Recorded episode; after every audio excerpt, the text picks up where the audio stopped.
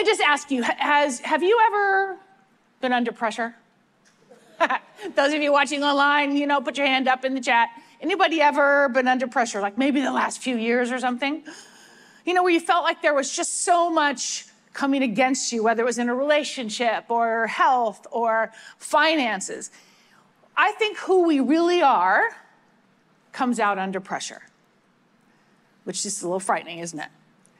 You know, one of the most challenging verses to me, and I'm pretty sure this verse has not made it onto a refrigerator magnet, is um, or a t-shirt. Nobody ever does this one. James 1, verse 2, it says this: says, consider it pure joy, my brothers and sisters, whenever you face trials of many kinds, and that's like financial or a marriage collapse or loss of a job, just because you know that the testing of your faith produces perseverance. And then it says, let perseverance finish its work so then you'll be mature and complete, not lacking anything. So maturity is the goal. And the interesting thing about this verse is it doesn't say that you that it's older people that are mature or the people that are the most educated are mature. No, it says the people that actually persevere. Those are the ones where maturity is shown. So what this is saying is let the pressure that we're all under, let it produce good things. Now, in evaluating, you know, prime ministers or presidents or leaders, I mean, whether it's the, a scholar evaluating them or just the average person, the greatest leaders are determined generally by the magnitude of the crisis during which they led. So in our country, Abraham Lincoln is considered a great leader, and it was because he, he, his guidance during a time when our country was being ripped into, or Martin Luther King Jr. during a time when our country was being ripped into racially, or Winston Churchill for his unflagging leadership during World War II. And there's an Australian woman named Edith Cowan, and, and she had to push through a lot of things as she fought for the rights of women in this country. And so when we go through difficulties, when the pressure is on, when we think life is terrible, and it certainly feels that way, but it's the difficulties that we go through, just like these men and women, that actually lead to their greatness. And I want to say to you, there is greatness within you. Greatness within you, and it will be revealed during the challenges that you go through. Greatness, or its opposite, because we've certainly seen that, will be revealed under pressure. Is that encouraging? Sort of. All right. Um, at one point in his life, the Apostle Paul was a prisoner in Rome, and he was imprisoned for his faith. Ultimately, he would be beheaded. And while he was there, he wrote some letters to the churches, and we call these the prison letters, the prison epistles. And these are Ephesians and Colossians and Philippians. And he wrote the uh, letter to the Colossians mainly because there was this group of people trying to undermine the lordship of Jesus. And so he was reminding them of who Jesus was. And in the last chapter of this book, he encourages people with three thoughts. Okay, now this is someone who's navigated serious challenges, navigated serious pressure. So I think we should probably pay attention to the man because he's saying, you got to do these things. When you're under pressure, you got to do these three things. Are you ready? Are you ready? Okay, making sure you're awake. Listen, I'm the jet lagged one, not you. You should be awake. All right, so Paul is saying, do these three things. Colossians 4, verse 2 says, pray diligently, stay alert, with your eyes wide open in gratitude. Okay, so the first thing he says that we're supposed to be doing under pressure is pray diligently. Diligence. Now, this word comes from a word meaning devotion. So he's saying we're supposed to pray with devotion. All right, think about all the things that you are devoted to your family, maybe a job, uh, football, rugby league, Pastor Sean? um, well, my mom is a serious football fan, American football fan. There's a team called the Dallas Cowboys, and she is a Dallas Cowboy fan. And whenever they're, she's 85. And whenever they're on the TV, she's yelling at the refs like they hear her. She's throwing pillows at the TV if they're not doing, she's passionate. She's devoted to the Dallas Cowboys. And then my husband is a serious baseball fan. So when there's, you know, baseball games on, he's yelling, he's shouting, he's devoted. And then there are some fans who, you know, camp outside ticket gates and so they can be the first one at a concert. Some of you are devoted to your favorite band or, or so they can see, you know, their first, the, the movie when it first comes out. Remember theaters? That's those buildings we used to be able to go inside and, you know, watch a movie. Remember them? Well, um, I've only actually done that one time, like stood out for hours and hours and hours and hours and hours and hours to be, you know, the first in line so I could see a movie. And it was in 1980. Some of you weren't born, so shut up. It was a movie called The Empire Strikes Back, Star Wars. I didn't care. I mean, I'm a Star Wars nerd, so I didn't care how long the wait was. I was getting in to that theater, I was devoted. Well, Paul is saying that that's the kind of attitude we're supposed to have when it comes to prayer. We're supposed to be devoted like that. Now, maybe you grew up in a home where you didn't pray, or maybe in your home prayer was more of an obligation or it was something you should do. And maybe you struggle with what to say. You know, maybe you wonder if there are words you're supposed to say or, you know, scripture you're supposed to recite, or, or maybe when you pray, you just find yourself being distracted. I mean, we're busy people, right? We're hurried and we move fast. And so sometimes it's difficult just to find the time or the space, right? And you find yourself, your mind wandering to other things. You go, I'm going to pray, and then your mind starts to wander to all the things you should be doing. Or maybe, maybe you're a little cynical. You know, maybe a little suspicious about prayer because maybe you prayed for something for a long time and you didn't get the answer you wanted. And so you're left thinking, God, why didn't you do something about that? And I imagine every one of us in this room and online, you have a that that you prayed for. Some of you are still waiting for that. Some of you are still dealing with that. Some of you are sitting next to that. Right? And some of you, maybe you're wondering if God is listening, if He really cares.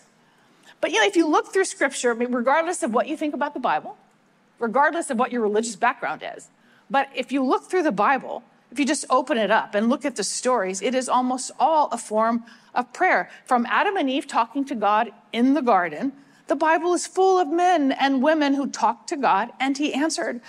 You know, Moses cried out to God and God spared Israel from judgment. Joshua's prayer made the sun stand still. Hannah's prayer was answered with the baby boy. Solomon got wisdom in the answer to his prayer. Ten lepers prayed one time and were instantly healed.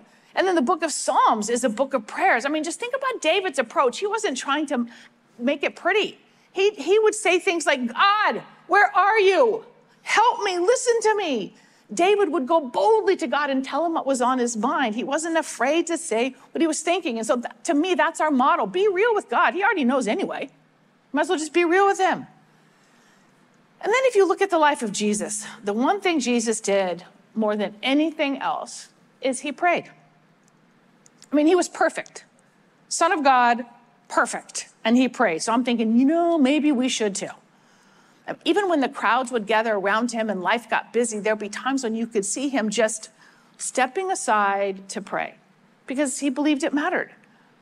He believed it mattered, which is why, you know what, the disciples wanted to be students of prayer more than anything. The disciples came to Jesus in the book of Luke and they said to him, Teach us to pray.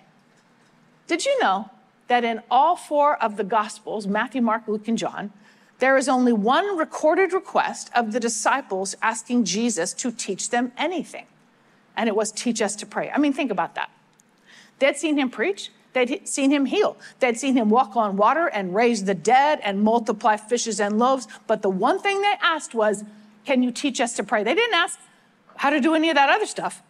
They just said, Can you teach us to pray? Because they probably knew that it was from the, the power from the praying that actually led to all of the other things. So, where, when should we pray? Well, James says this in chapter 5. He says, Are any of you suffering hardships? You should pray. Are any of you happy? You should sing praises. Are you sick? You should call for the elders of the church to come and pray over you, anointing you with oil in the name of the Lord.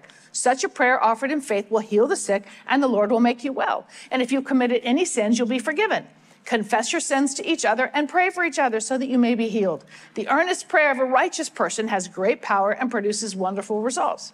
So don't miss what James is saying here. He's saying that no matter what situation you're in, it's better to face it with God. So he highlights a couple of scenarios that we're supposed to be praying. And the first one he says, And I'm, I'm gonna have some basically emojis help tell the story of when we're supposed to pray. All right? They'll put them up on the screen. So the first time we're supposed to pray, he says, is when we're in trouble. So basically, when our life feels a little bit like that. Right? You know, it's funny, is my mom thought that was chocolate ice cream and she kept sending that to me. Moms, quit sending me poop emojis. Anyway, oh, is that poop? Yeah. Anyway, so so he says we're supposed to pray when we're in trouble, when life feels like that. And this this is interesting. It's the only place in the entire New Testament. That's not. I'm just standing here. This is the only place in the entire New Testament where this word for trouble is used. And it means suffering through tough times, you know, not related to sickness. So this is the time when there isn't enough money to pay the bills. Anybody ever been there?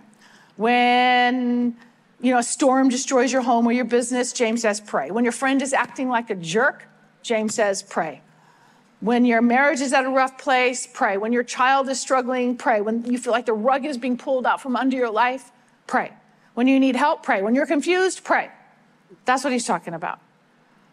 And those of you online, if that's you, if you're in that season, put the poop emoji right in the chat. Go right ahead. Okay, so he says we're supposed to pray when we're in trouble. You know, we need help. And then he says we're supposed to pray when we're happy. You know, when our face looks like that. When that emoji is in our life, the happy face emoji. You know, we we teach our kids to say thank you, and we should. You know, when they receive something, and, and that's great. We just want to make sure that we give thanks to God, right? When good things come our way. So in this verse, James is reminding those who are happy, who are on the mountaintop. And if you are on the mountaintop, good for you. Yay. I mean, enjoy this moment because there's always a valley. I wish I could tell you that life was mountaintop, mountaintop, mountaintop, heaven. But it isn't, is it? It's mountaintop, valley, mountaintop, yay, valley. Interesting thing though, fruit doesn't grow on the mountaintops. Fruit grows in the valley who you are is being forged in the valley. So remember that. But while you're on the mountaintop, go ahead and be grateful. Acknowledge God. And in this in this room, I imagine there are people that God has done things for. Anybody, God has God done anything for anybody in this room? Okay, put your hand up. Anybody online, put your hand up. Yeah. So all he's saying is that when God's doing something, you just acknowledge him. All right, so we're supposed to pray when we're in trouble and when we're happy, and then we're supposed to pray when we're sick you know, when I have the little sick faced emoji. Now, go ahead and do whatever treatment you're going to do. But can I just say the first thing that we should do when we're unwell is pray? I mean, take whatever you're going to take, but just pray. Let's turn to God first when we pray. And so we're supposed to pray when we're happy, when we're in trouble, when we're sick, and we're to pray when we sin. You know, and our life is like that little red face, mad emoji. We're to pray when we sin.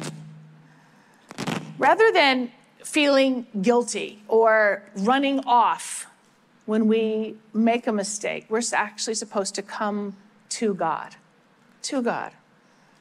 So, in all of those situations, he's saying we should pray, and I'm pretty sure that covers everything right? So back to Colossians. This is Paul. He's giving us directions. What do we do when it feels like everything's coming against us? When we're feeling incredibly overwhelmed? He says, pray diligently. And the next thing he says to do is stay alert. So Luke 12, Jesus said this. When Jesus turned to the crowd and said, when you see clouds beginning to form in the west, you say, here comes a shower, and you're right. When the south wind blows, you say, today will be a scorcher, and it is. He says, you fools. I love Jesus. He just says it like it is. You know how to interpret the weather signs of the earth and the sky, but you don't know how to interpret the present times. I think you and I need to get really good at interpreting the time. Now, in Southern California, the Los Angeles area where I lived much of my life, um, we didn't really get to experience seasons. There was no big seasons changing. You know, palm trees don't change colors, and I've never built a snowman on my front yard. So basically, we have lived in perpetual spring and summer, and I'm okay with that. But I think other places, maybe even here, you get a little more of the season change. And so you have to be prepared for coming season. I mean, there's parts of our country that they have to do things like winterize their garden. I don't even know what that means, right? Or they have to, you know, put the snow shovel, get that out of the back room. I've never even held a snow shovel Right, so I don't even know what, how to handle the coming seasons. And there's certain parts of the world you have to be prepared for cyclones or hurricanes you know, during the stormy season. And so the apostle Peter challenges us. He says, Be alert and of sober mind. He said, Your enemy, the devil, prowls around like a roaring lion looking for someone to devour. He says, Be alert. Be alert. Alert means vigilant, sleeplessly watchful.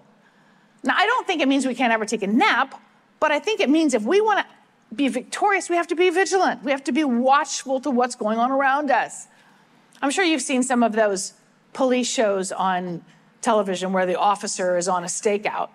And so the officer has to be alert and ready to catch whatever criminal they're waiting for. They can't just sit in their patrol car and play video games or take a nap. And I'm sure that would be easy to do in the dark and the quiet. But, and I'm sure there are times when the, perhaps the officer wonders, is, is this guy even coming back? And I'm sure there are moments they just want to leave, but what if they do? What if they fall asleep? Well, then they'll miss what they were sent for. Maybe you and I are on a stakeout. We have to be alert to what God has trusted us to do here on planet Earth at this time. We have to be alert to the times, alert to what is going on around us, and also alert to what is going on within us.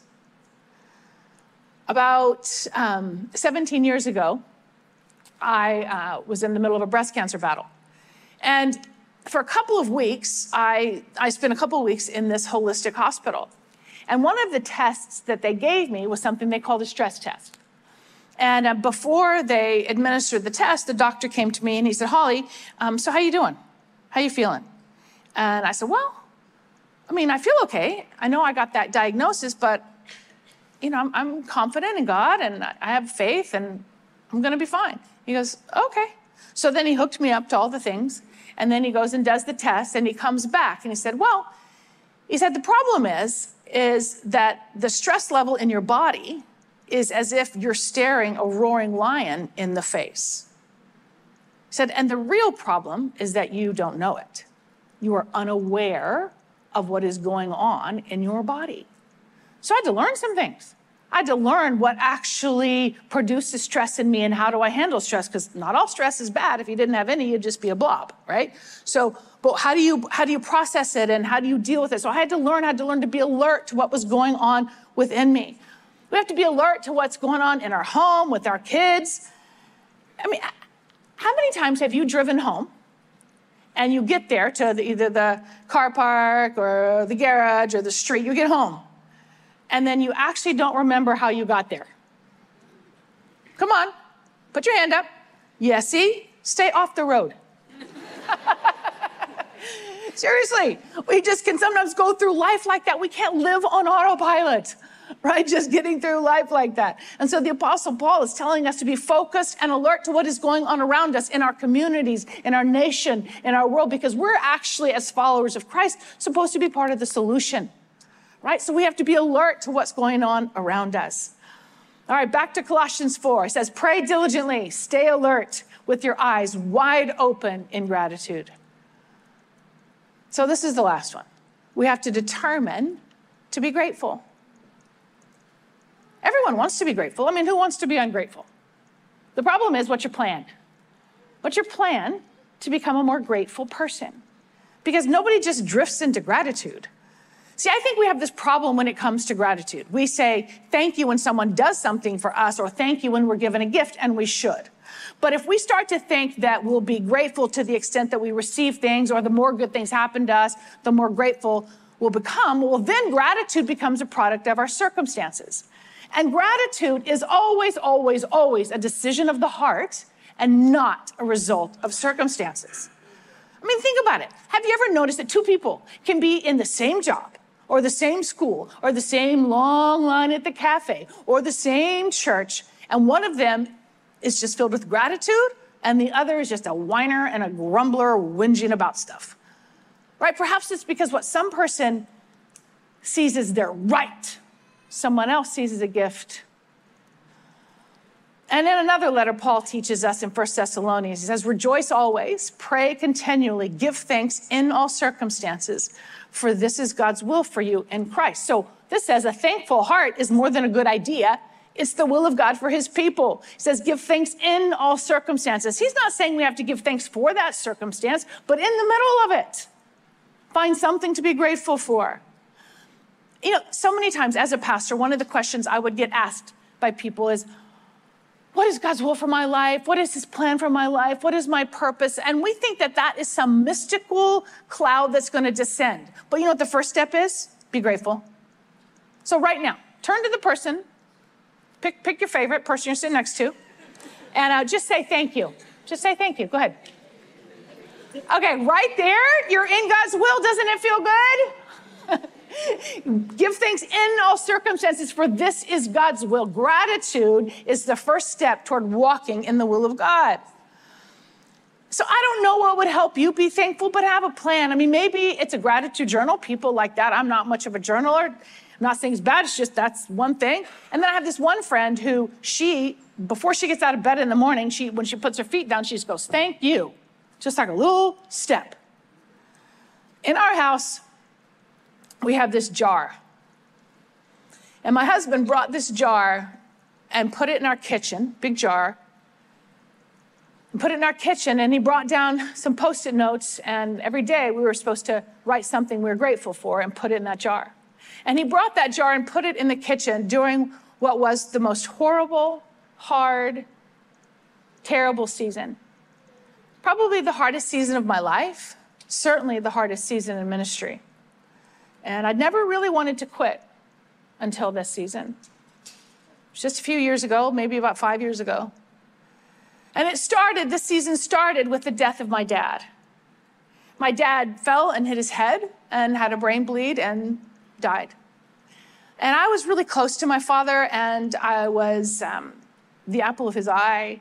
I was told every day that I was loved and he believed in me. He funded dreams in my heart. I mean, I am aware of what a blessing and a gift it is to be loved by your earthly father. It certainly made loving my heavenly father an easy step for me.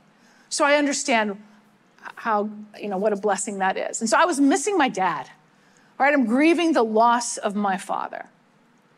And then, just about six weeks later, someone you know, steals my husband's identity and somehow gets into our bank account and steals our savings account. I mean, the FBI got involved in everything, but because of how it was done, the bank wasn't liable.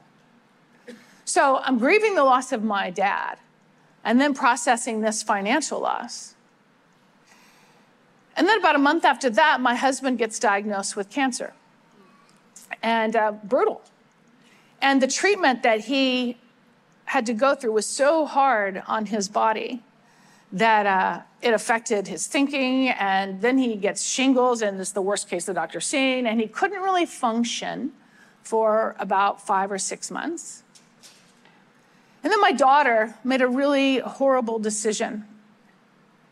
So I'm, I'm processing that as a mom. And so I'm trying to lead at church to be the pastor, to inspire people and lead people. And I'm trying to be the wife and take care and love and be kind and be the mom. And I'm pretty sure I wasn't doing a good job at all of them. I'm pretty sure I was failing somewhere on the spectrum here.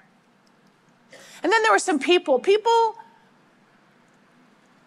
in my life to whom I had showed a lot of grace. They had been a hot mess when they first walked into the church and I'd shown them grace. And now I needed some of that grace back. I just needed some grace shown my way. And instead, I didn't get that. I just got stabbed in the back. And then one of my dearest friends, absolute betrayal. Really painful. It was horrible. And I found myself just sitting on the couch and could just sense myself getting more and more bitter you know, the Bible talks about a root of bitterness. I had a tree happening.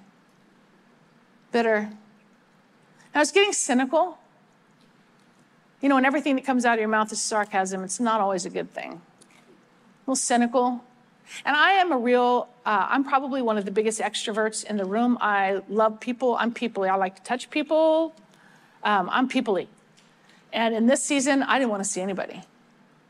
And uh, so that's when my husband brought that jar and put it in the kitchen and said, We're going to start putting things in here we're grateful for. See, he's the Christian. You know, every marriage should have one, he's it, right?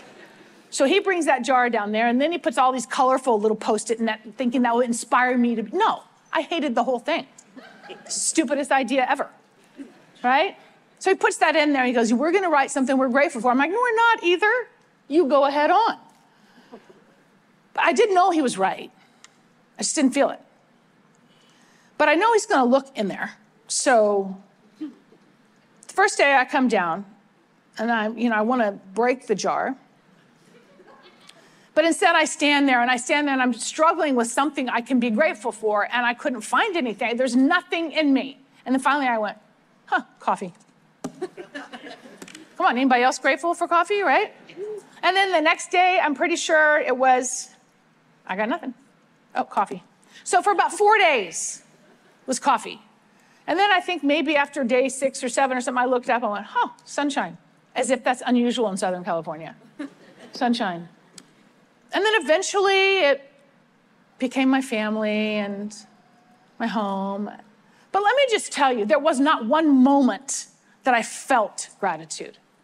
It was a decision of my will to find something to be grateful for. There was never this gratitude cloud that descended. I just made a decision. And it broke something in me. I could feel that that bitterness was starting to go away. It all came out of a decision.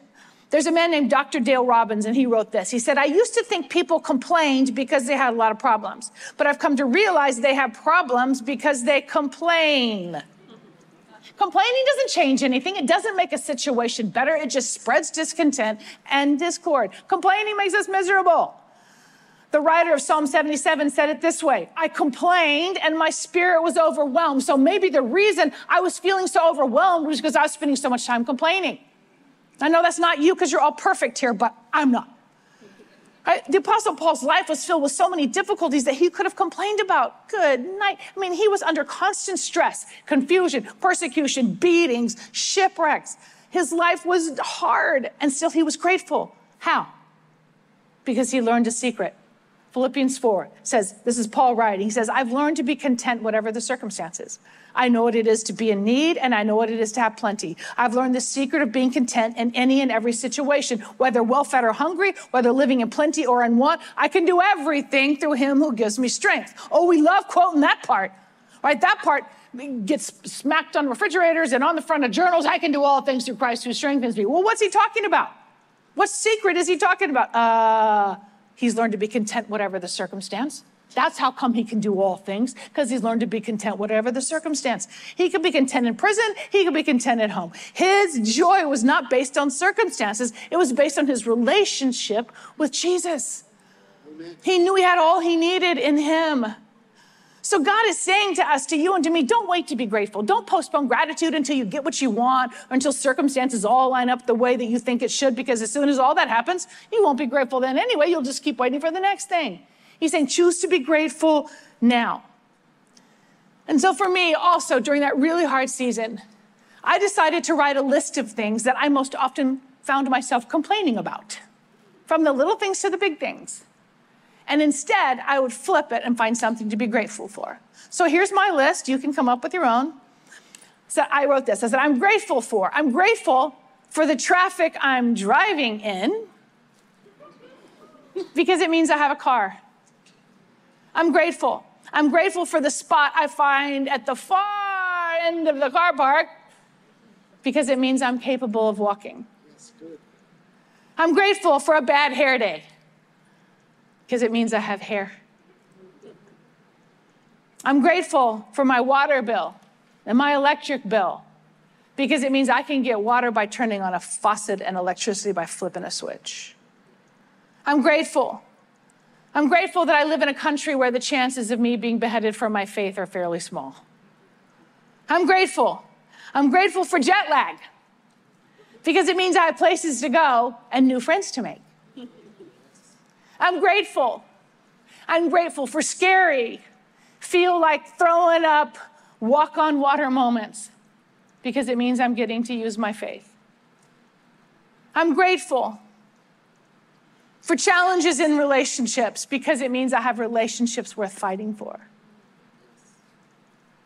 And I'm grateful for the alarm that went off very early today because it means God's trusted me with another day. Determined to be grateful. I know that there are very real pressures on all of us.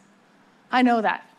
And I'm just suggesting that that pressure can actually reveal who you really are.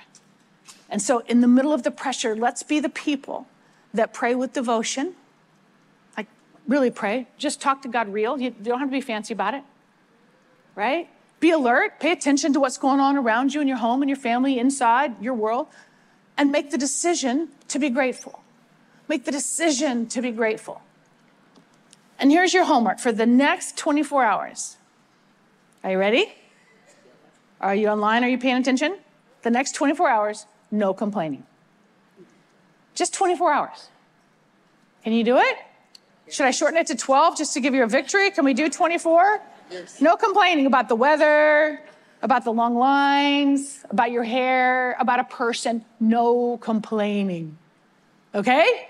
Because we're making the decision to determine to be grateful. I just think we'll change our communities if all of a sudden the Christ followers, instead of being the whiners and the whingers, we're the grateful ones. It'll change cultures. Right? I'm going to pray. So if you'll just close your eyes just for a moment. This is just to give you like your own sanctuary moment, if you will, just your own quiet moment here with God.